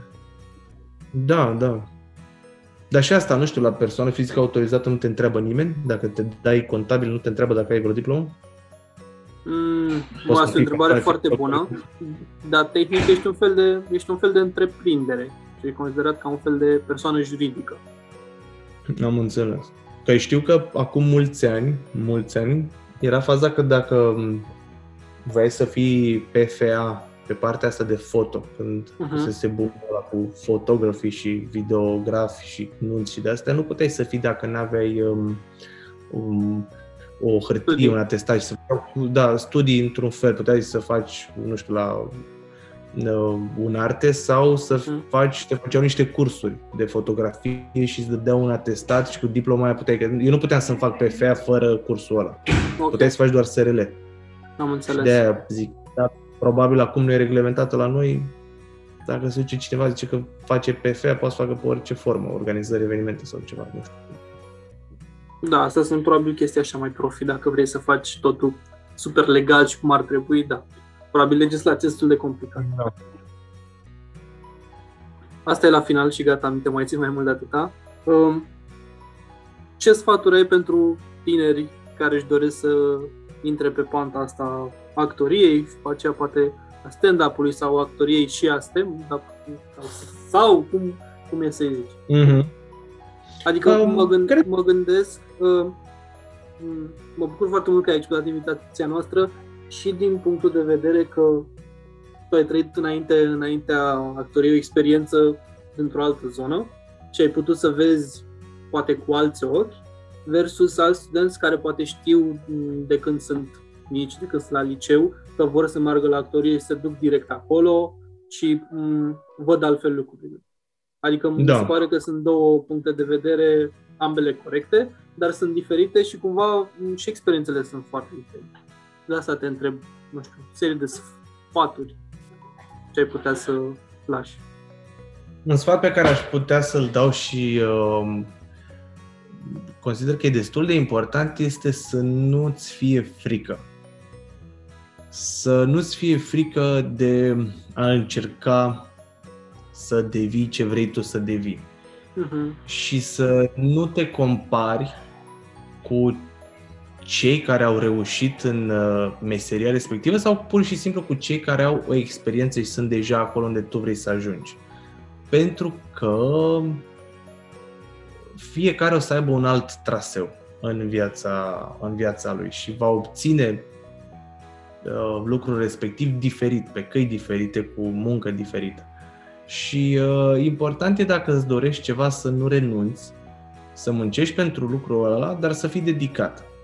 Orice ai vrea să faci. Dacă ai vrea să faci actorie, stand-up comedy sau altceva, pregătește-te. Vrei, ca să vorbim aplicat pe actorie și stand-up, mergeți la cât mai multe spectacole, uitați-vă live, când or să se redeschidă teatrele și barurile și cluburile, experiența live nu se compară cu cea de pe net sau cu cea de mhm. pe... cu show-urile filmate sau spectacolele filmate, nu se compară. Mergeți cât mai mult, citiți, numai că în zona de stand-up, pe teatru poți să citești, citiți cât, cât mai multe piese, cât mai multe, nu știu dacă vă interesează biografii, să aflați informații. În zona de stand-up nu prea ai ce să citești, în sensul că sunt niște cărți de cum să scrii fanii, cum să nu știu ce. Mm, eu nu am, eu am citit foarte puțin zona asta, poate pe altcineva care n-a avut nicio legătură cu domeniul ăsta sau care n-a scris niciodată nimic, poate i-ar ajuta, dar mm-hmm. nu știu, nu e o chestie pe care o poți învăța așa. Uh, și informați-vă, totuși e destul de simplu acum să afli, dacă vrei să faci asta, să afli de open mic-uri. Uh, Sergiu Floroaia și cu Toma Alexandru au făcut niște ateliere de scris chiar și chiar acum de curând le-au făcut cumva online sau s-au întâlnit, nu știu, dar există și ateliere de scris și important este să ia sfaturile celor din jur, dar dacă ai, o, dacă ai un sfat de ăsta așa, părinții în general sunt mai conservatori. Uh-huh. Și normal că, până la urmă, e datoria lor să zică ce știu. Că ei nu trebuie să judecați, dar și au limitele lor. Și atunci ei știu că, nu știu, e greu să fii artist în România. Ceea ce nu-i departe de adevăr. Dar e greu și să fii medic, dar e greu uh-huh. și mhm. să fii programator și nimeni nu o să ajungă să trăiască din meseria asta în primii ani. Că nu cred, eu, adică toți prietenii mei nu s-au angajat din prima într-o corporație și au zis, bă, da, am salariul cu care pot să-mi fac credit pentru casă, pentru mașină, pun bani deoparte și de excursii și mă duc și la restaurant. Nu, n-a fost așa nicăieri. Cum nici în meseria asta nu o să fii din prima cunoscut, nu o să stai din prima 30 de minute pe scenă, nu o să mhm. fii amuzant uh-huh. mereu și o să ai și să nu-ți fie frică de eșec. E o vorbă, nu știu, în mai multe domenii, dar mai ales în stand-up. Cel mai bine înveți din show-urile proaste. De acolo înveți cel mai bine. Să rupi când ai experiență, l-am dat de vină ușor. Uh-huh. Și când e o seară care au mai rupt și alții. Greu e să vezi ce faci când nu merge când gluma e nouă, nu merge, când, nu știu, un public mai nasol, când vorbesc, când ceva, e ceva în aer și nu e atmosfera aia bună. Și uh, încearcă, nu renunța, dar uh, aici cred că e nevoie de măsură și echilibru în tot ce faci în viață. Nu te da nici cu capul de perete uh-huh. că tu vrei să fii actor sau comediant și dacă faci asta de niște ani și vezi că nu ți iese Adică n-aș putea să-i zic unui om, eu nu sunt adeptul să zic, bă, uite care e faza. Mi se pare că nu ai talent și ar trebui să faci altceva. Pentru că știu foarte multe povești de uh, comedieni din America care au, au avut succes după 10 ani, 15 ani. Mie mi se pare incredibil, știi, să stai atâta, să aștepți. Nu știu, cât din ce trăiești, ce faci și cum e să faci 15 ani. Lui C.K., lui C.K. ani de zile făcea show de stand-up în restaurante chinezești e și asta o tărie de caracter să poți să reziști atâta, dar... Uh, La mirosul ăla de soia, așa este. Eu cred că totuși uh, simte și tu un pic, știi? Nu fi da. inconștient. Și cumva dacă tot ești atent mereu când îți creezi uh, materialul, să fii atent și la sfaturile celor care sunt în jurul tău, în cadrul comunității. Pentru că mă gândesc că și voi puteți să dați feedback la cald sau un feedback constructiv în cazul în care simțiți că este nevoie sau în cazul în care vi se cere. Și da. mi se pare ok să fii atent și la chestiile astea, că e ca la un job normal, dacă este un coleg sau cineva îți spune uite, ai putea să te îmbunătățești pe chestia asta și spune cineva la loc și tu nimic, da, este o problemă undeva. Și cu siguranță vei fi răsplătit dacă muncești. Nu o să vină nu știu, în stand-up nu vin. Primii, în primii patru ani uh, nu o să fii chemat de foarte multe ori să deschizi alte show-uri, nu o să faci foarte mulți bani, nu o să ai show-uri private, să zici că faci mai mulți bani de acolo. Dar dacă te ții tu de treabă și patru ani de zile rupi pe pâine și mergi la show-uri și scrii și urci pe mic, it will pay off, sigur. Sigur. Mersi tare mult și mersi că mi-ai explicat de multe și ai venit cu destul de multe detalii pe care uh, poate nu ai mereu acces dacă nu ești așa. Poate încă n-ai curajul să te duci să pui întrebările și chestiile astea, insight-urile astea sunt foarte importante poate pentru cei care sunt puțin mai introverți la început, dar uh, au primit doza asta de încredere și poate informațiile de care aveau nevoie. Uh, mersi că ai stat cu mine și peste cât am vorbit inițial. Mulțumesc de uh, invitație, mi-a făcut plăcere. Mersi tare mult și eu și ne vedem la următorul episod, oameni faini, mersi tare mult!